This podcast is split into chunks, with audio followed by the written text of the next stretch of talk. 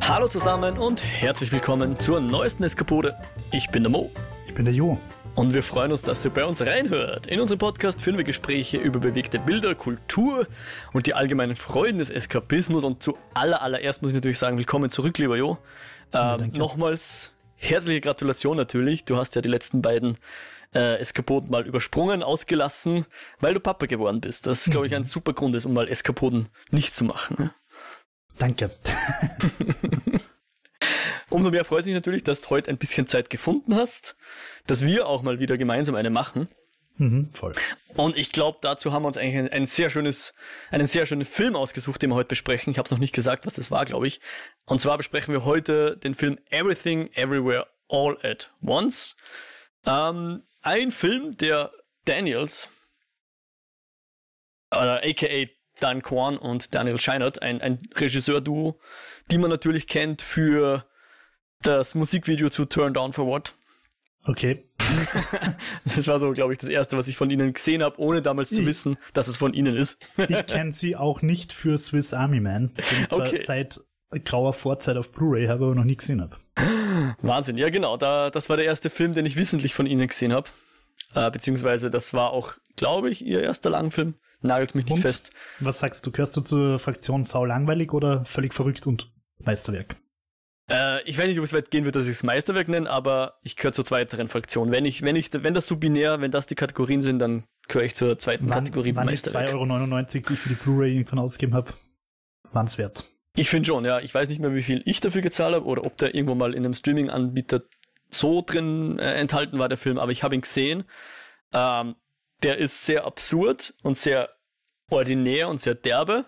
Sehr aber es ist eine wunderbare, und ich meine das ganz unironisch und nicht sarkastisch, es ist eine wunderbare Abhandlung über Freundschaft. Okay, okay. Ja. Ähm, und den Rest muss man, glaube ich, einfach selber erfahren, um, um, um sich eine Meinung zu bilden, weil ja, klingt gut. die Plot Summary ist, jemand strandet auf einer einsamen Insel und mit die einzige Harry Potter. mit toten Harry Potter. Äh, also die, die einzige, die einzige, wie soll man sagen, Bezugsperson auf dieser Insel ist eine furzende Leiche, genau. ah, der besagte Swiss Army Man, genau. Ähm, aber auch heute äh, sprechen wir über den wahrscheinlich, ja, ziemlich sicher, den erfolgreichsten Film dieses Regisseur-Duos, der Daniels. Nicht nur den erfolgreichsten Film des Duos, sondern auch von A24. Exakt, genau. Der erste Film, der über, Moment, äh, über 100 Millionen Dollar Echt? weltweit eingespielt hat, ja.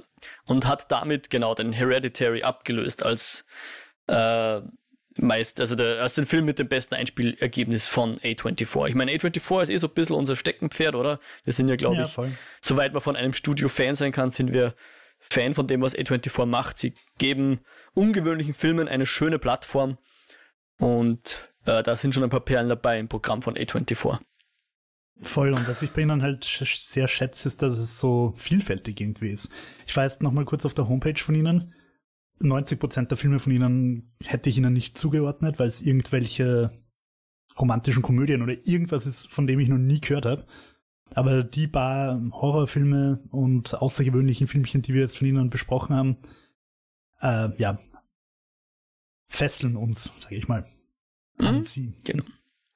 Ja, ähm, wir werden auf jeden Fall hier heute auch eine Spoilerbesprechung machen, ähm, äh, weil, also ich persönlich finde ja, der Everything Everywhere All at Once ist, funktioniert, glaube ich, am besten, wenn man nicht weiß, auf was man sich einlässt. Wir werden so ein bisschen minimal natürlich schon versuchen, den Film für euch anzuteasern, für alle Leute, die ihn noch nicht gesehen haben.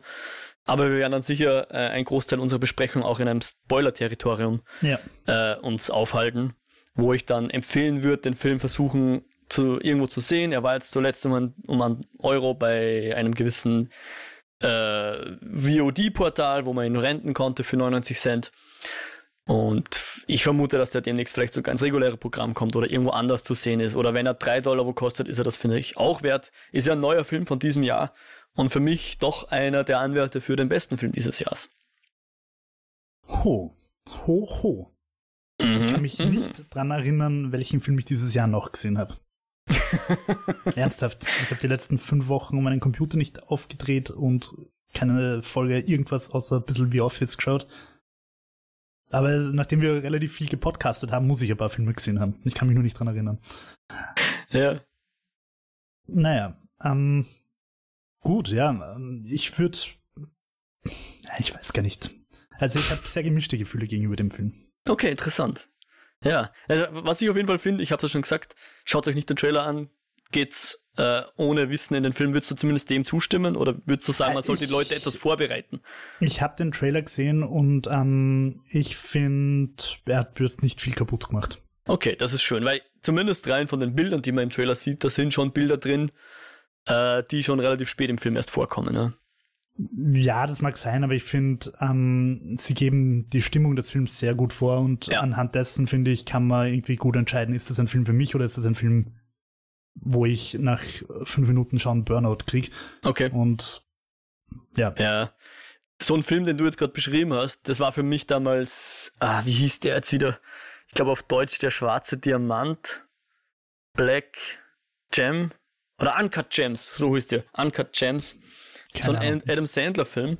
Okay. Äh, aber keine Komödie. Also jetzt nicht die klassische Okay. Adam Sandler Komödie. Was ist denn das? Ja, der war, glaube ich, auf Netflix und der ist halt auch so komplett, äh, wie du sagst, kriegst Burnout, wenn du den Film schaust und äh, stresst dich nur. Das- und ich finde, das fangt, macht vor allem am Anfang auch dieser Film, ohne jetzt zu sagen, Voll, warum, aber voll. es ist so, äh, was das halt, was der Film so gut schafft, vor allem am Anfang ist, so eine gewisse Empathie für die Hauptfigur aufzubauen, nämlich allein des Gefühls wegen, dass man keine Ahnung hat, was gerade passiert und was da noch auf uns zukommt, ja. Ja, voll. Und vor allem, sie kommt ja noch am Anfang, und das ist noch immer kein Spoiler, ja noch gar nicht mal so sympathisch oder so rüber, aber du kannst dich einfach in sie irgendwie reinfühlen. Voll, genau. Ähm, ja, wurscht, aber lass mal den, den Handlungsteil noch ein bisschen weg. Ich habe mir gedacht, so ein paar andere Filme, die, die Parallelen oder die ähnliche Elemente aufweisen, würde ich mal so kurz reinhauen. Mhm. Einfach so für Leute, die halt überlegen, ist das was für mich? You may also like, ein paar ja. Namen Mhm, und du sagst, schön. stimmst du mir zu oder nicht? Okay, okay, Daumen Nämlich hoch, Daumen Doctor runter. Strange.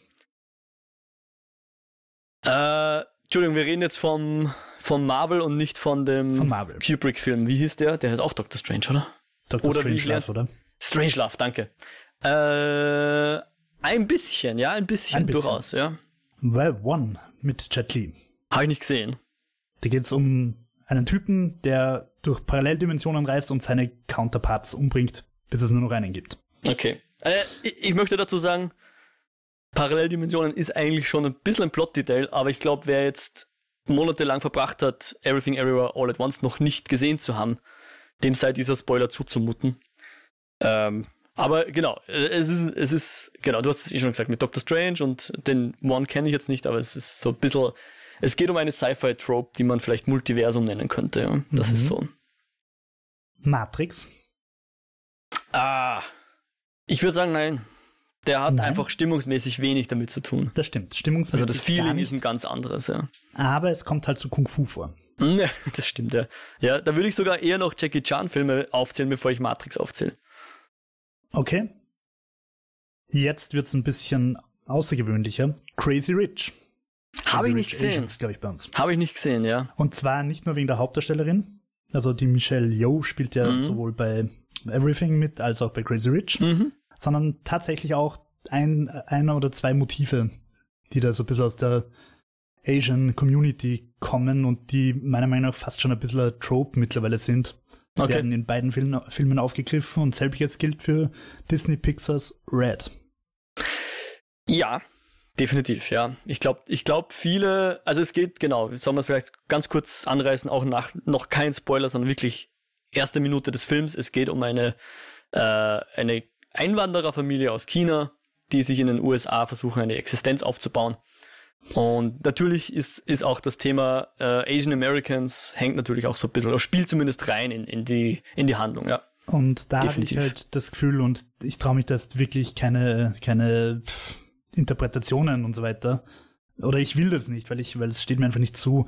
Aber es entwickelt sich bei diesen Filmen, die ja durchaus gut sind und die, die mir wirklich auch alle gefallen. Aber es entwickelt sich langsam so ein bisschen dieses, äh, schon dieses Bild raus. Oh, die, die, die Eltern, die Ahnen sind wichtiger als alles andere und, also, das, das finde ich, wird langsam so ein bisschen ein Trope, das in, in westlichen Productions mit Asians irgendwie oft kolportiert wird. Ähm, ich glaube, da muss man halt aufpassen, wie man es macht. Also, ich sag mal, wenn du jetzt, äh, ich stimme dazu, das wird thematisiert, aber ich glaube, es ist halt zum Unterschied. Also ja, es sind westliche Produktionen, aber ich glaube schon, dass das durchaus ein, wie soll ich sagen, es ist nicht so von außen betrachtet und ich zeige das jetzt, was ich glaube, dass, dass asiatische Immigranten in den USA so machen oder in Kanada, in Nordamerika, sagen wir es mal so. Ähm, ich glaube schon, dass das eher auch so eine Selbstbetrachtung ist von Asian Americans. Was, glaube ich, ein, ein, großer, fetter Unterschied ist. Und Nein, es, voll, voll. es reflektiert das Ganze, ja. Es, es sagt ja nicht, so ist das, sondern es, es beleuchtet die Leute, die in solchen, in solchen Verhältnissen sind um damit ein bisschen zu spielen und zu kokettieren, könnte man vielleicht sogar sagen. Na eh, voll. Nur ich habe halt das Gefühl, dass wirklich alle Filme, die ich halt irgendwie gesehen habe, wo Asiaten, Asiatinnen irgendwie eine Rolle spielen, dass da halt erst immer so aufs Auge gedrückt dieses Thema war, oh, die böse Mutter irgendwie, oder die, die übermächtige, die übermächtigen Eltern, die, die irgendwas machen, womit, also die irgendwas verhindern wollen, weil sie nicht einverstanden sind mit der Jugend oder so. Mhm. Und das wird sicher auch tatsächlich Thema sein, wahrscheinlich auch bei vielen nur ich glaube, es wird halt auch viele Menschen geben, die ganz anders leben. Ja. Also ich habe halt das Gefühl, es entwickelt sich gerade so ein bisschen zu einem Trope. Und meine ich jetzt doch gar nicht, ich, ist einfach nur als Beobachtung. Ja, ja, es ist, ist sicher nicht ganz von der Hand zu weisen. Ähm, ich überlege jetzt gerade, ein Film, der ein bisschen die Asian American Immigrant Story erzählt, aber weniger klischeebehaftet ist, war, glaube ich, Minari falls jemand Lust auf was äh, anderes hat, sozusagen.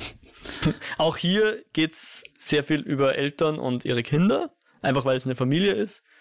Aber ich glaube jetzt weniger diese, diese, wie du es jetzt beschrieben hast, ja. Ähm, einen letzten Film, den, den ich vor allem stimmungsvoll äh, unglaublich äh, parallel zu, zu Everything finde und den wir durchaus auch mal besprechen sollten hier in okay. diesem Rahmen. Mhm. Also den finde ich wirklich vom Vibe und von der Verrücktheit her sehr ähnlich, wenn auch nicht so professionell gemacht. Mhm. John Dies at the End. Okay, den habe ich auch nicht gesehen. Also okay. vom, vom Feeling und von der Weirdness und von der Craziness kommt der fast am ehesten an Everything ran. Ich, ich würde sogar sagen, dass er so ein bisschen ein, ein geistiger Vorfahre ist. Mhm. Mit mhm. weniger Kung Fu, weil keiner von denen Kung Fu kann, die da mitgespielt haben. Aber ja. Ja. Ja. Cool, ähm, cool, cool, cool. Gut. Was ja auch immer, äh, um nochmal jetzt die, die Empathie nochmal anzuwerfen hier für die, für die Hauptfiguren ist, äh, ich fand es auch sehr interessant, dass der Film ganz bewusst, glaube ich, äh, die gesprochene, was ist das, Mandarin wahrscheinlich, mit dem gesprochenen Englisch der Hauptfiguren sehr wild mischt, ja, dass manchmal im Satz wird Sprache gewechselt und so weiter. das einzige Problem damit war, dass irgendwie die Untertitel nicht ganz mitkamen, bei, bei, zumindest bei der Version, die ich gesehen habe. Okay. ich, da waren manchmal keine Untertitel, wo ich mal relativ sicher bin, weil ich habe dann auch im Kino damals gesehen, dass da eigentlich schon Untertitel sein sollten. Ähm, aber vielleicht auch nicht, vielleicht täusche ich mich auch. Aber auch das vermittelt immer so ein bisschen den, den glaube ich, das, den, den inneren Gefühlszustand der Figuren, dass man hm. permanent switcht so. Also einerseits Kontext-Switch, was man ja macht, je nachdem, rede ich mit meiner Familie, rede ich mit jemandem von außen, rede ich mit meiner Steuerberaterin, äh, red, verhält man sich ja anders und verwendet man andere Codes und, und Sprache, in dem Fall sogar, sprich mhm. das Englisch und das, äh, ich nehme an, das ist Mandarin, oder? Was sie reden. Ich weiß es ehrlich gesagt nicht. Ähm, und auch das trägt total viel, viel dazu bei, dass man irgendwie so in dieser ganzen Gefühlswelt so mitschwimmt und, und mitgezogen wird. Fand ich auch super interessant. Ja. Soll man noch, bevor wir irgendwie in die Story reingehen, noch irgendwie was zum Rundherum sagen? Zum Rundherum müsste es jetzt definieren, aber ich würde ich würd auf jeden Fall nochmal festhalten, dass ich halt, du hast jetzt die Sci-Fi-Trope schon angesprochen, ähm, ich das super interessant finde, dass man an dieser Sci-Fi Trope aufhängt, eine, eine in Wirklichkeit philosophische Abhandlung, fand ich das. Also man präsentiert da wirklich fast Hypothese, Antithese und Synthese über, über den Film hinweg. Okay und bespricht halt dann Themen wie Nihilismus oder Depression oder eben auch so Sachen wie jetzt die, die Identität von Asian Americans und so weiter. Ja. Okay. Das, ich fand das super interessant, dass man aufgehängt an diesem Science-Fiction-Konzept des Multiversums einen sehr lauten, sehr absurden Film dreht, aber dann trotzdem das schafft, hier auch noch ein bisschen philosophisch zu werden. Ja? Hat mir, hat mir echt gut gefallen. Mit drastischer Gewaltdarstellung, wie die FSK 16 bemerkt. Ist es nur 16, wirklich? ja, dafür ist es, glaube ich, absurd genug. Ja, dass man okay. Ja, witzig, dass du das erst so beschrieben hast, weil ich habe mir nämlich in meinen Notizen aufgeschrieben, schneidet schon ernste Themen an, aber es geht eigentlich um kreative Unboundness. Mhm. Also für mich um, sind die, die, diese, diese ernsten Sachen, Familie und, und Depression und Überforderung und was du hast alles angesprochen hast, das sind für mich so, die sind so gedroppt. So wie halt, keine Ahnung, von mir aus ein, ein The Dark Knight Datenschutz droppt. aber aber es, es geht dann halt eigentlich nicht darum, sondern für mich, was den Film ausmacht und wofür ich ihn auch liebe, ist einfach, dass es, du nimmst die, ein Team und sagst ihnen, macht's bitte, was ihr wollt. Und sie machen, was sie wollen. Und was die meiste Leistung dahinter ist, ist, dass sie das für 25 Millionen machen, zu fünf. Das wollte ich auch ja? gerade sagen. Ja. Um, ähm, also in, ich habe mehrere Videos rundherum angeschaut, wo sie in irgendwelchen Talkshows sind und so weiter oder halt bei Wired und keine Ahnung. Und sie selber beschreiben den Film halt so, die beiden Daniels und der Stolz, der die Visual Effects, also den irgendwie gesupervised hat. Mhm. Und sie sagen halt einfach, es sind 500 VFX-Shots, mostly done with five people in their bedrooms during the pandemic. Und hm. klar schaut der Film jetzt nicht ganz aus wie Avengers, aber er ist in, in sich so stimmungsvoll geschlossen, dass ich mir halt einfach denke, da wo Disney halt irgendwie 300 Leute hinsetzt, die machen das zu fünft. Das ist schon, also mindblowing einfach. Ein, ein wirkliches Achievement, ja. Äh, schon Und ein Triumph. Gleichzeitig ja. äh, zeigt, glaube ich, auch so ein bisschen den Zeitgeist, nämlich dass ähm, diese ganzen Sachen unglaublich, ich nenne es mal, demokratisiert werden. Also du kannst heutzutage halt einfach zu Hause sogar mit Freeware-Programmen ihre Sachen mittlerweile leisten. Mhm. Definitiv, ja. Wenn du, wenn du gewillt bist, dich reinzuarbeiten und Zeit reinsteckst. Also eigentlich ist, würde ich sagen, Zeit fast mittlerweile mehr res wichtigere Ressource als, als Geld.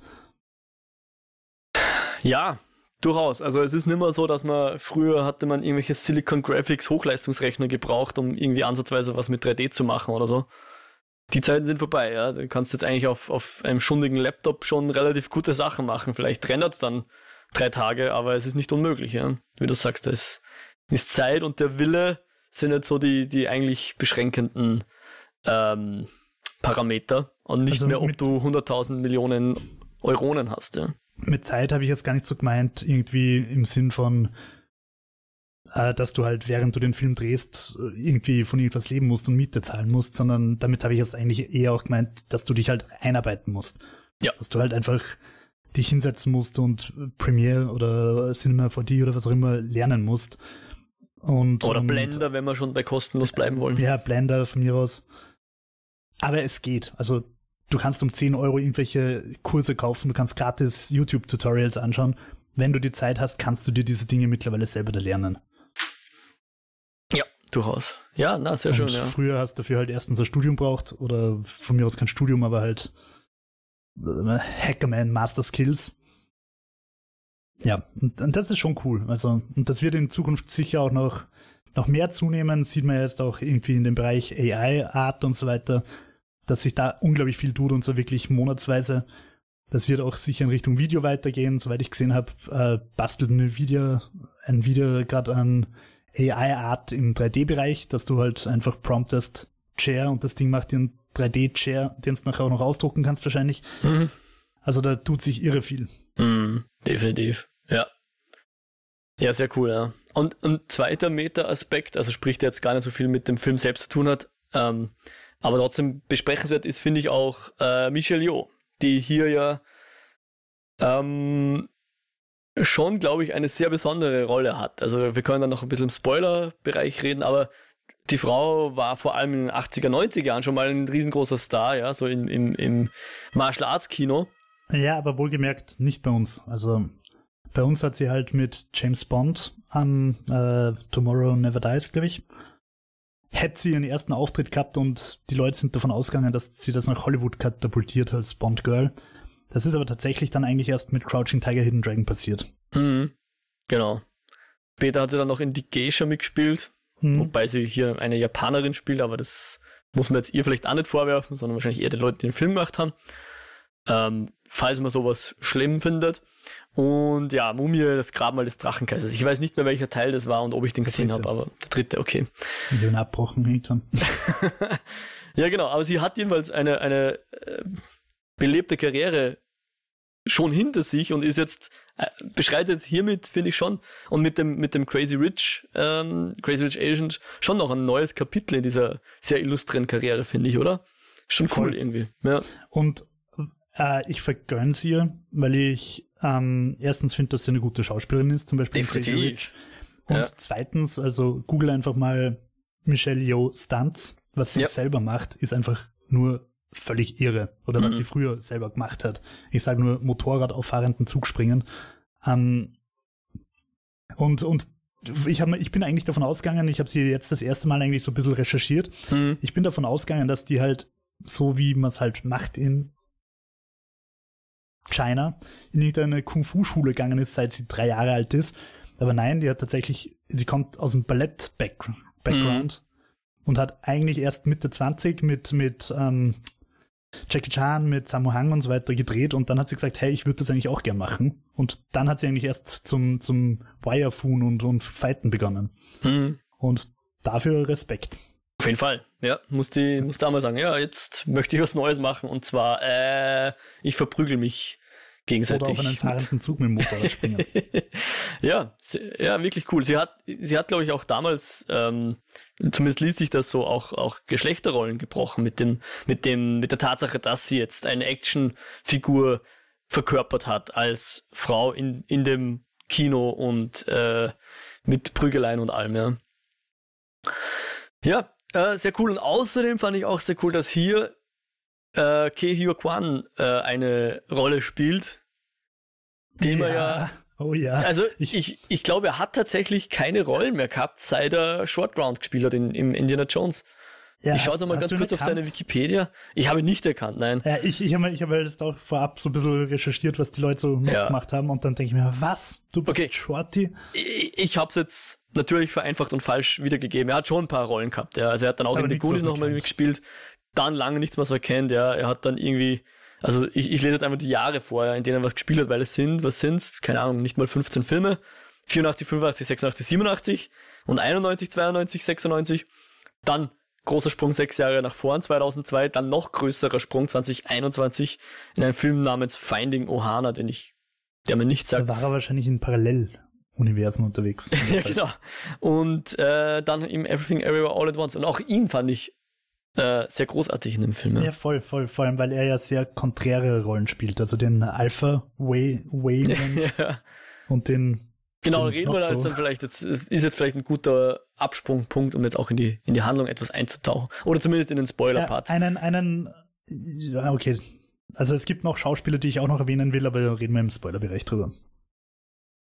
Okay, weil, weil sie Spoiler sind oder sonst erwähnen sie noch kurz. Hau raus. Ähm, einen Voice-Actor von einem gewissen Raccoon. Ah, echt? Das wusste ich gar nicht. Das ist nämlich einfach mal Randy Newman, der Komponist, der ah. den Soundtrack zu, zu Toy Story und ungefähr ja. jeden Disney-Film gemacht hat in den letzten zehn Jahren. Und er hat nicht den Soundtrack zu Everything gemacht, aber er hat halt einfach Raccoon gewolzt. ja, und, und dann haben wir natürlich noch äh, Jamie Lee Curtis, darf man auch nicht vergessen. Besagte voll, voll. Steuerberat äh, Steuerbeamtin. Ne? Oder Finanz, was ist das? Finanzamt, Beamtin. Die auch den einen oder anderen Wire-Trick selber gemacht hat in dem Film, ah, weil sie drauf okay. bestanden hat. Ja, lustig. Gesagt, wollte ich immer cool. schon mal machen. Bucketlist mache ich. Sehr cool. Passt. Und Jenny Slate, ich, ich finde die auch ganz lustig, hat auch eine kleine Rolle. Und, ich ja. kenne sie, sie ist eher so eine Synchronsprecherin, gell? weil ich kenne sie echt nur aus dem Throw It to the Ground Video von, von Lonely Island. Ähm, naja, schon, ich weiß jetzt nicht, ob sie SNL ist oder so, aber so aus dem Dunstkreis. Äh, sie ja, spielt, spielt schon immer in so komödiantischen Stoffen manchmal mit. Also ich habe sie auch einmal im Kinofilm im ersten ähm, Venom war sie zu sehen. Sie hat schon ein paar Credits, aber war vorher vor allem, glaube ich, so in so Comedy-Serien mal als, als Nebencharakter oder so vor allem zu sehen. Ne? Bei Parks and Recreations zum Beispiel. Großartige Rolle. Und natürlich ja. James Hong darf man auch nicht vergessen. Der spielt hier auch eine Rolle. Ja, dann ab jetzt würde ich sagen, äh, reden wir noch etwas freier über die Handlung. Also zumindest mal über Elemente der Handlung. Schauen wir mal, ob wir dann die Handlung selbst noch einmal abarbeiten.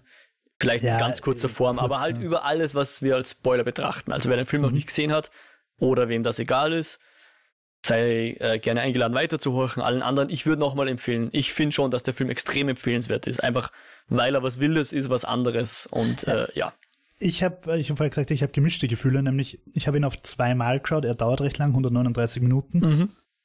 Und ja, ich gehe jetzt immer sehr früh ins Bett, babybedingt, und habe ihn halt auf zweimal geschaut. Ähm, und bei der ersten Hälfte habe ich mir gedacht, ja, schaut cool aus, alles, aber irgendwie mehr gibt's mir nicht, außer einem fetten optischen Flash. Und erst im Kapitel 2 dann habe ich mir dann plötzlich gedacht, what the fuck, einfach alles nur geil. Und zwar, wo dann die Absurdität halt einfach nochmal zwei Levels dazu kriegt, mhm. wo wir im Spoilerbereich dann drüber reden. Aber ja, absolute Sehempfehlung und im Hinterkopf behalten, dass da fünf Leute mit 25 Millionen fast das gemacht haben, was andere mit 250 Millionen machen. Ja, genau. Wunderbar. So, und dann nehmen wir gleich, also jetzt Spoiler, Spoiler, Spoiler, Alarm, Alarm, Alarm. Diese Absurditäten, weil das war so das Einzige, wo ich noch ein bisschen manchmal so, wie soll ich sagen, äh, ein Auge zugedrückt habe oder so ein bisschen ge, äh, gezögert habe, ob ich das so lustig finde. Dazu muss ich aber auch sagen, wie ich den Film das erste Mal gesehen habe, bin ich in, ins Kino gegangen, ohne zu wissen, auf was ich mich einlasse und habe einfach ganz äh, äh, optimistisch meine Schwester und mein, mein Papa mitgenommen. und ich meine, denen hat er auch gefallen, ja. Mein, mein, mein Papa hat da Gott sei Dank genug Humor, dass er das auch dann lustig findet oder zumindest, dass ihm egal ist, weil ich habe mir so ein bisschen mitgesch mitgeschrieben, was so die, die ordinärsten Schmähs so sind. Also ich rede jetzt gar nicht von laut und, und übertrieben, sondern es gibt wirklich ein paar sehr ordinäre Schmähs einfach auch so. Also so wie jetzt in der, in der 14. Leiche haben wir ja beim Swiss Army Man schon geredet. Ist auch ein bisschen derb und so.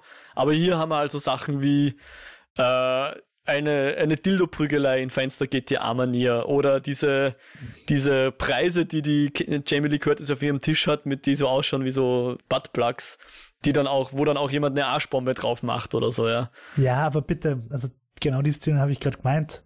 Das ist das, wo ich mir gedacht habe, okay, bis jetzt war es ein well-crafted Movie und jetzt ist es something I haven't seen before. Ja, jetzt ist es Kunst. ja, ja, genau. Nein, es, es ist eh im Gesamtkontext wunderbar und dann hast du halt noch, weiß ich nicht, du hast schon den, den äh, Rakakun äh, angesprochen. Fand ich auch grandios und, und voll. Und, und die Wurstfinger bitte, und so Schmonze. Aber bitte bleiben wir noch kurz bei dem Buttplug. okay. Um, um, dass der, der eine die Arschbombe auf diesen Buttplug macht, ja. um, ist, schon, ist schon mal gut, okay. Das führt dazu, dass sie einen Dimensionssprung machen. Um, aber dass dann der zweite einfach dazukommt und auch noch was im Arsch stecken hat, das ist einfach die Megapointe. Ja. Und dass beide halt auch einfach damit weiterkämpfen und sich das Ding nicht wieder rausziehen. Ja. Und dass das ja, Ganze also, dann in einer Szene ist mit einer mittlerweile 60 Jahre alten Martial Arts Koryphäe. äh, ich, mich würde so interessieren, wie, wie Michel Jo reagiert hat, wie sie das erste Mal im Drehbuch gelesen hat oder wie jemand diese Szene gepitcht hat.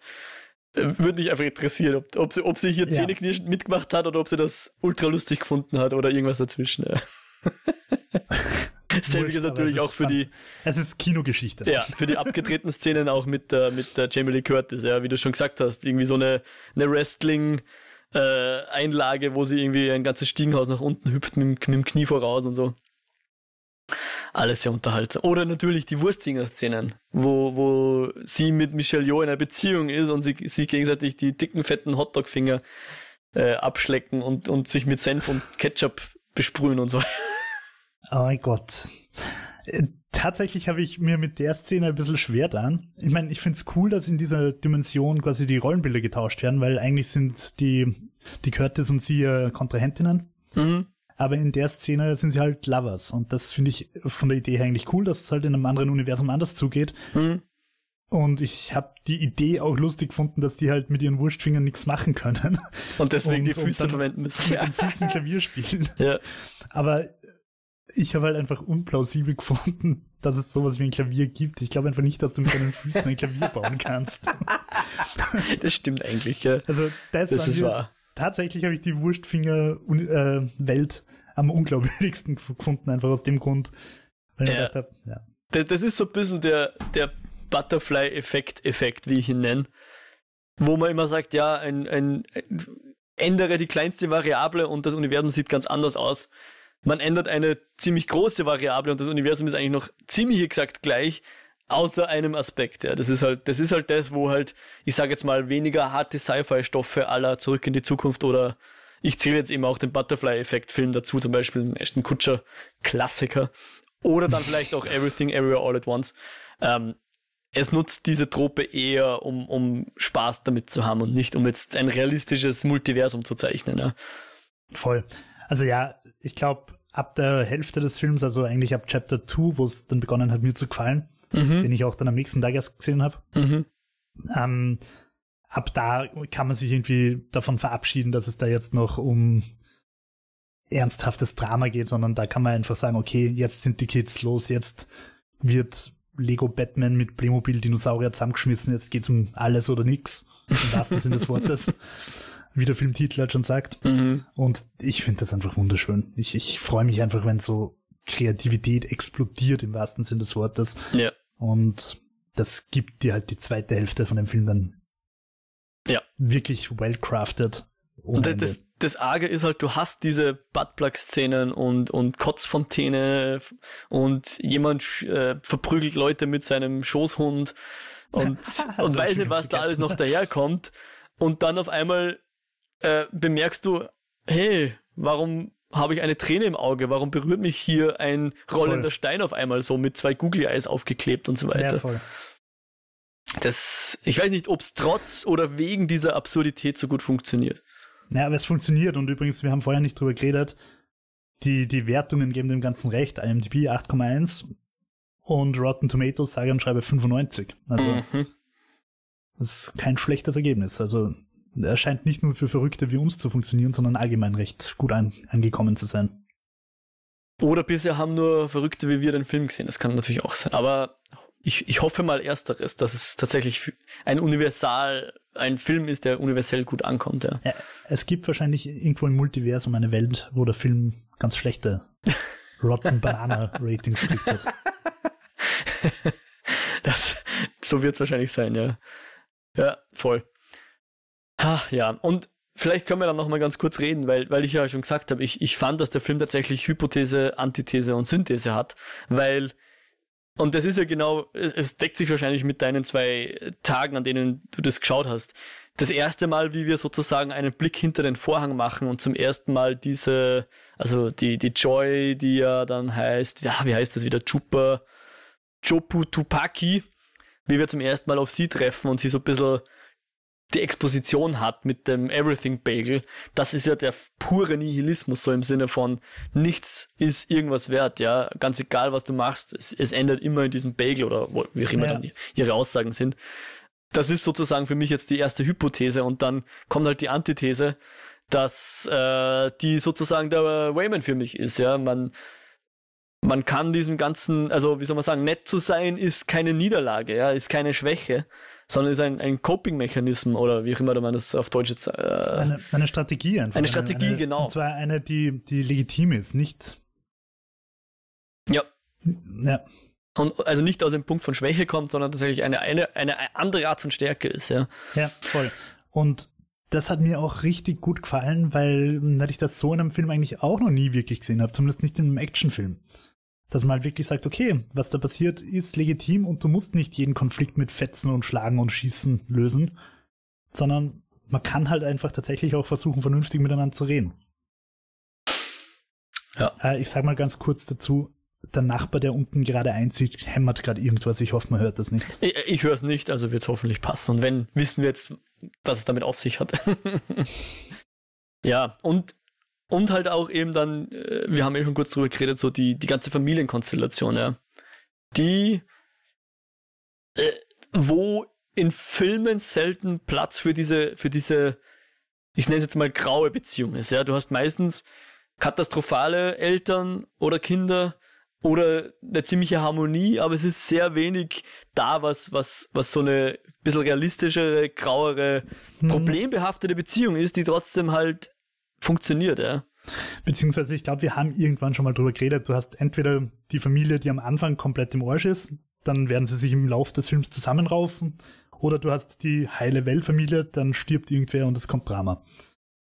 Das ist so, die sind die beiden Filmfamilien quasi. Mhm. Und da ist es tatsächlich einfach, das habe ich vorher mit Burnout gemeint. Die ersten zehn Minuten von dem Film habe ich fast nicht packt, wo sie da am mhm. Schreibtisch sitzt und Rechnungen sortiert mhm. und alle wollen gleichzeitig was von ihr. Du kriegst da wirklich beim Schauen einfach Burnout. Dann denkst du, war bitte lasst die arme Frau in Ruhe. Ja.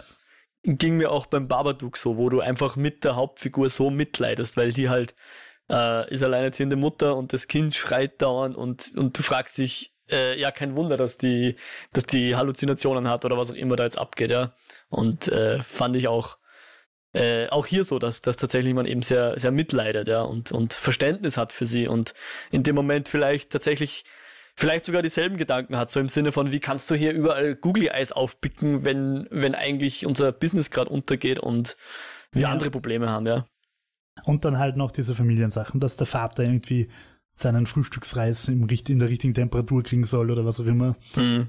Und, und ja, voll. Also dieses Gefühl, das da vermittelt wird, nämlich einfach diese komplette Überarbeitung, habe ich schon sehr beeindruckend gefunden. Ja, Genau, und, und auch die Auswirkungen des Ganzen, die so leicht kitschig hätte sein können, aber irgendwie richtig gut funktioniert. Ja. Ja, ich habe dich erst unterbrochen bei deiner äh, Hypothese-Synthese.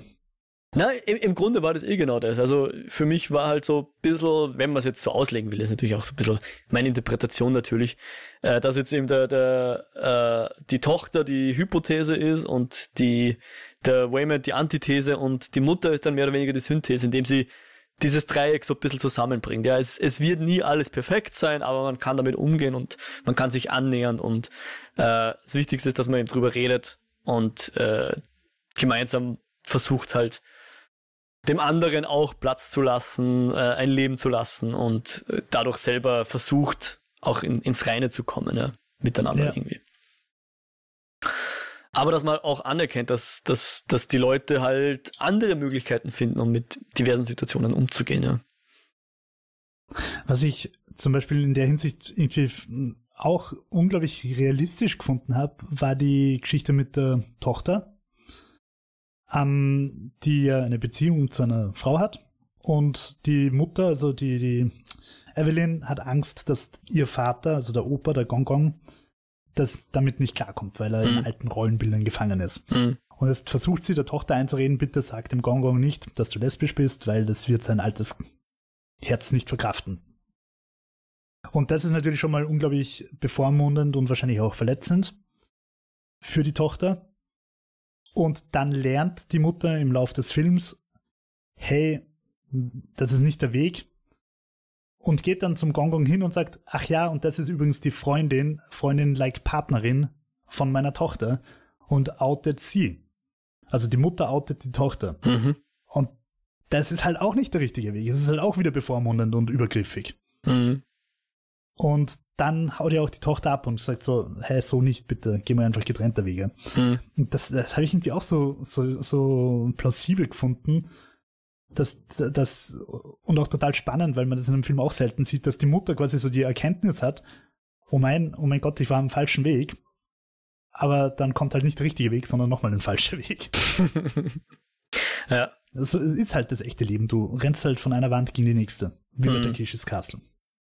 Und, und dann fand ich auch wieder super berührend und das ist ganz komisch, dass mich sowas so berührt, aber ähm, dass wir da diese extrem frustrierende Situation mit dem Finanzamt haben, ja.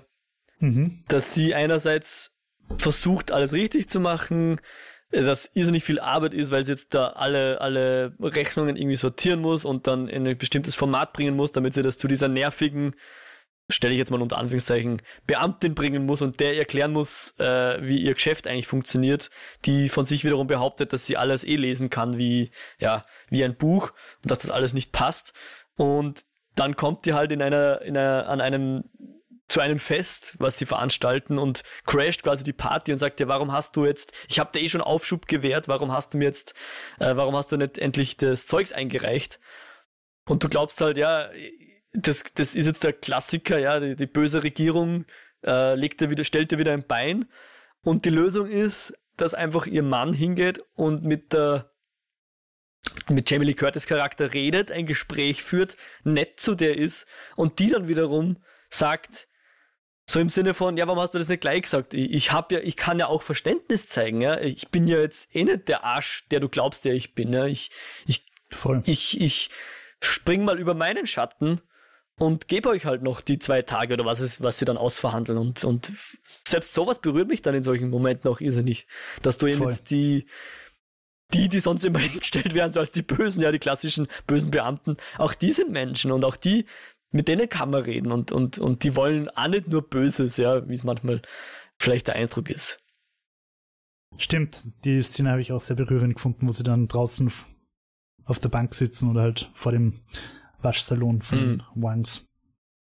Ja, voll. Also, und, und das immer wieder bei dem Punkt, was den Film irgendwie so faszinierend macht, dass er halt so viele solche zwischenmenschlichen Dinge voll. ohne Schwarz-Weiß, mm. sondern einfach realistisch darstellt, während das einfach ein, ein, eine Multiversum-Achterbahnfahrt ja. mit Wurstfingern und, und äh, Talking Raccoons und Steinen, die reden können und weiß Gott was.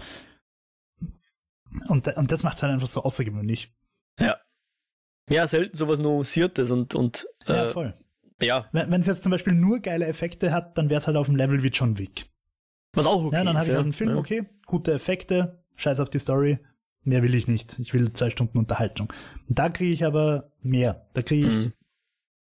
perfektes Handwerk und obendrauf halt echt noch fein ausnuancierte Charaktere und, und Themen, die meiner Meinung nach halt trotz alledem nicht das Entscheidende für den Film sind, aber sie sind drin. Und sie müssten nicht drin sein. Ich könnte auch einfach einen Actionreißer durch 15 Multiversen machen. Mhm. Ja. Ja, ich, ich habe es noch auf der Wikipedia gelesen, was ich auch sehr interessant finde. Also ich wollte dich jetzt nicht unterbrechen, das ist jetzt ein bisschen ein Themenwechsel. Aber ich, ich stimme dir auf jeden Fall zu, das ist eh klar. Ähm, dass Jackie Chan anscheinend auch mal äh, angedacht war als Hauptfigur. Ja. Und als Michelle Yeoh? Soweit ich verstanden habe, ja, genau. Also, dass Ernsthaft? die Haupt... Ja, ja. Ja, aber als Evelyn oder als... Ja. Soweit ich es verstanden habe, wäre wär er dann die Hauptfigur gewesen. Und sie haben dann eben ja, äh, jetzt eine weibliche eine Hauptfigur eingeführt. Eine weibliche Hauptfigur? Naja, er hätte schon einen Mann gespielt, nehme ich an. Ja, schade. Und vermutlich um, hätte er dann eine Ehefrau vertane gehabt. Chance. Ja. Und ich, ich finde nämlich, dass es andersrum nicht so gut funktioniert hätte. Weil wenn du es andersrum gehabt hättest, wenn du jetzt einen, einen, keine Ahnung, Jackie, Jackie Wang als Hauptcharakter gehabt hättest und die Evelyn halt die, die, der Sidekick gewesen wäre und dann die Evelyn herkommt und sagt, hey, muss man immer fetzen, kann man nicht einfach mal reden, dann wäre es halt wieder so, ja, die, die, die weiche Frau, ähm, die da jetzt alles so lösen will. Und so bricht der Film aber mit diesem Klischee, sage ich mal, mit dem Rollenbild. Mhm. Und ich finde es so definitiv besser. Ja. Abgesehen davon, glaube ich, dreht man mit Jackie momentan nicht, weil er komische pro-diktatorische Sachen sagt. Ja, das wird jetzt hier nicht erwähnt, warum das mit Jackie Chan nichts geworden ist. Ich weiß jetzt nicht, aber ich finde, ich stimme dir auf jeden Fall zu, dass, das, dass die Dynamik, so wie sie jetzt im Film ist, wesentlich interessanter ist wahrscheinlich. Weniger frischer und äh, wesentlich frischer und begrüßenswert auf jeden Fall, ja.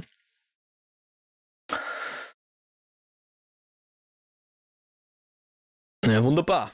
Wunderbar. Was sagst du dazu, dass die Tochter dann halt im Multiversum irgendwo die, die, die Oberböse sie ist. eigentlich nicht die Böse. Sie wird, sie wird eingeführt als die Böse und dann kommt halt raus, na, eigentlich ist mir nur Fahrt, weil, weil ich alles gesehen habe und alles erlebt habe und überhaupt. Und äh, du bist die einzige Person, die auf meinem Level ist und darum würde ich gern mit dir gemeinsam in den Bagel sterben gehen. Ja. Ähm, ist es plausibel, dass die Tochter quasi, oder, oder muss das die Tochter sein für die Geschichte? Ich, ich glaube, es ist halt die ultimative, wie soll man sagen, die ultimative ähm, was passiert, wenn man seine Kinder halt zu Sachen zwingt, die sie nicht machen wollen. Oder wenn man, wenn man seine eigenen Wünsche auf die Kinder projiziert, ja, dann, dann werden sie das Universum ins Unglück stürzen. Ist so, ist so glaube ich, so ein bisschen die, die Meta-Aussage davon, mhm, oder? Weil okay. es ist ja Evelyn, die ihre Tochter dazu bringt, äh, diese multiversumsbeherrschende Figur zu werden. Ja? Mit ihrem Talent ja, und mit, mit, dem, mit dem was, was die Evelyn ihr dann zusitzt, zusetzt. Ja? Aber es ist ja muss man auch dazu sagen, nicht die Evelyn aus, die wir kennenlernen, sondern diese Alpha, ja. Alpha-Versum Evelyn.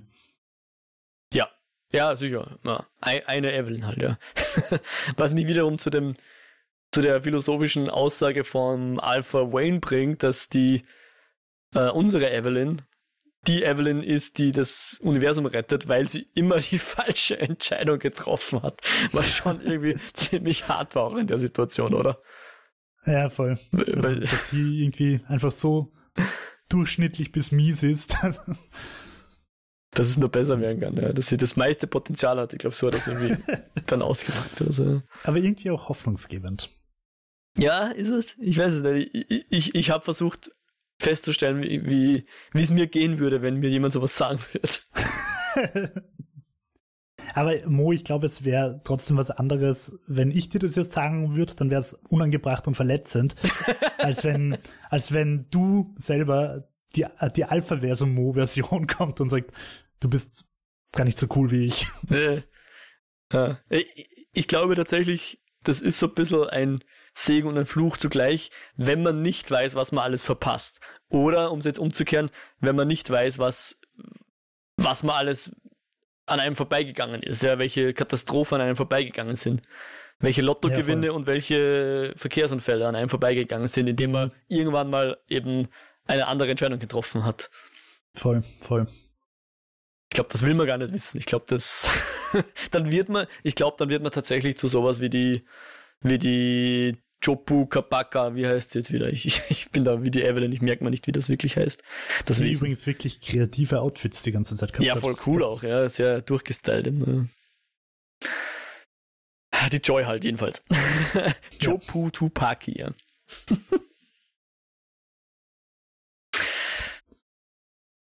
ja, der Everything Bagel der Existenz, ja. Lieber Jo, möchtest du noch zum Film noch was loswerden? Ich glaube, auf ja, die Handlung einzugehen ist jetzt ein bisschen übertrieben, oder? Weil ja, ich, ich glaube, man, man muss ehrlicherweise einfach auch nicht auf die Handlung eingehen. Also wir haben jetzt im Gro großen, groben Zügen haben wir so umschrieben. Es geht um diese Evelyn, die mit Paralleldimensionen konfrontiert wird, wo sie mal besser, mal schlechter lebt und so weiter. Und im Endeffekt geht es darum, dass sie irgendwie neue Erkenntnisse über ihre Familie gewinnt, wie sie zu wem steht. Eine ganz interessante Figur finde ich, oder Handlung finde ich dann auch noch die Scheidung, die drohende. Mhm. Der Waymond will sich scheiden lassen, sagt er zumindest, und fuchtelt die ganze Zeit mit den Scheidungspapieren rum. Aber ich habe es eigentlich so interpretiert, und da frage ich dich, ob du mir zustimmst, dass er sich gar nicht scheiden lassen will, sondern dass er das nur in den Raum stellt, um endlich wieder Connection zu ihr herzukriegen.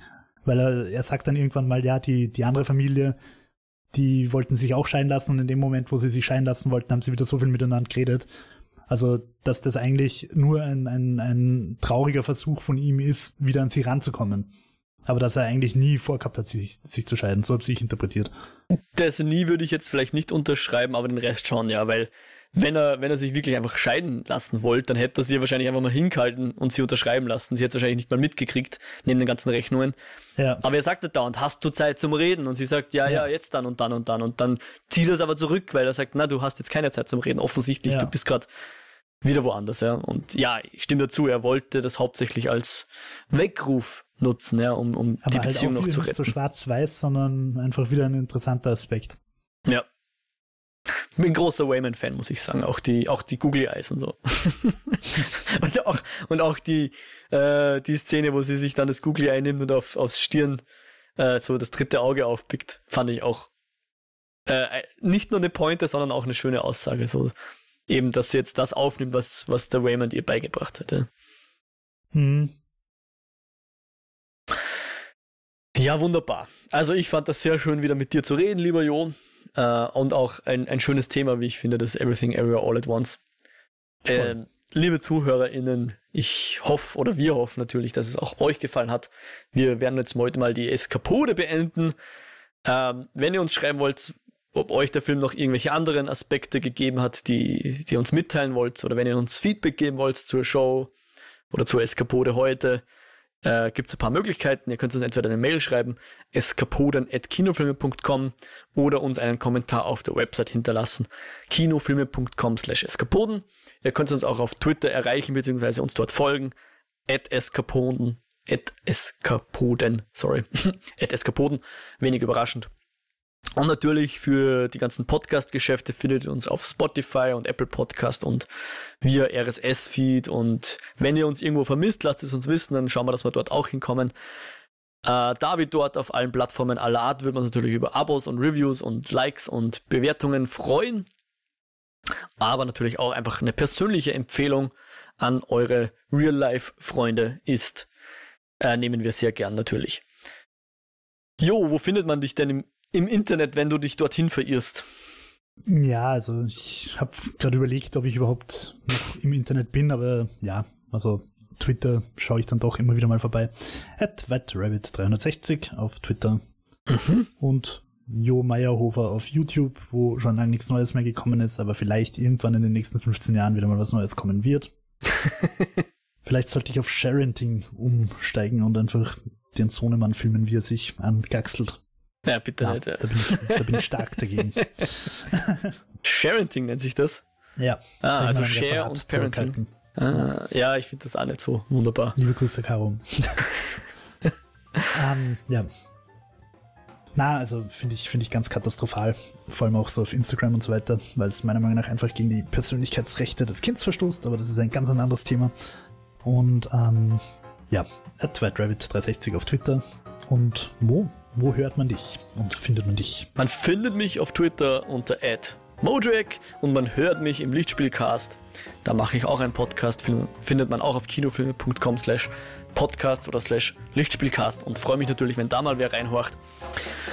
Und damit verabschieden wir uns für heute.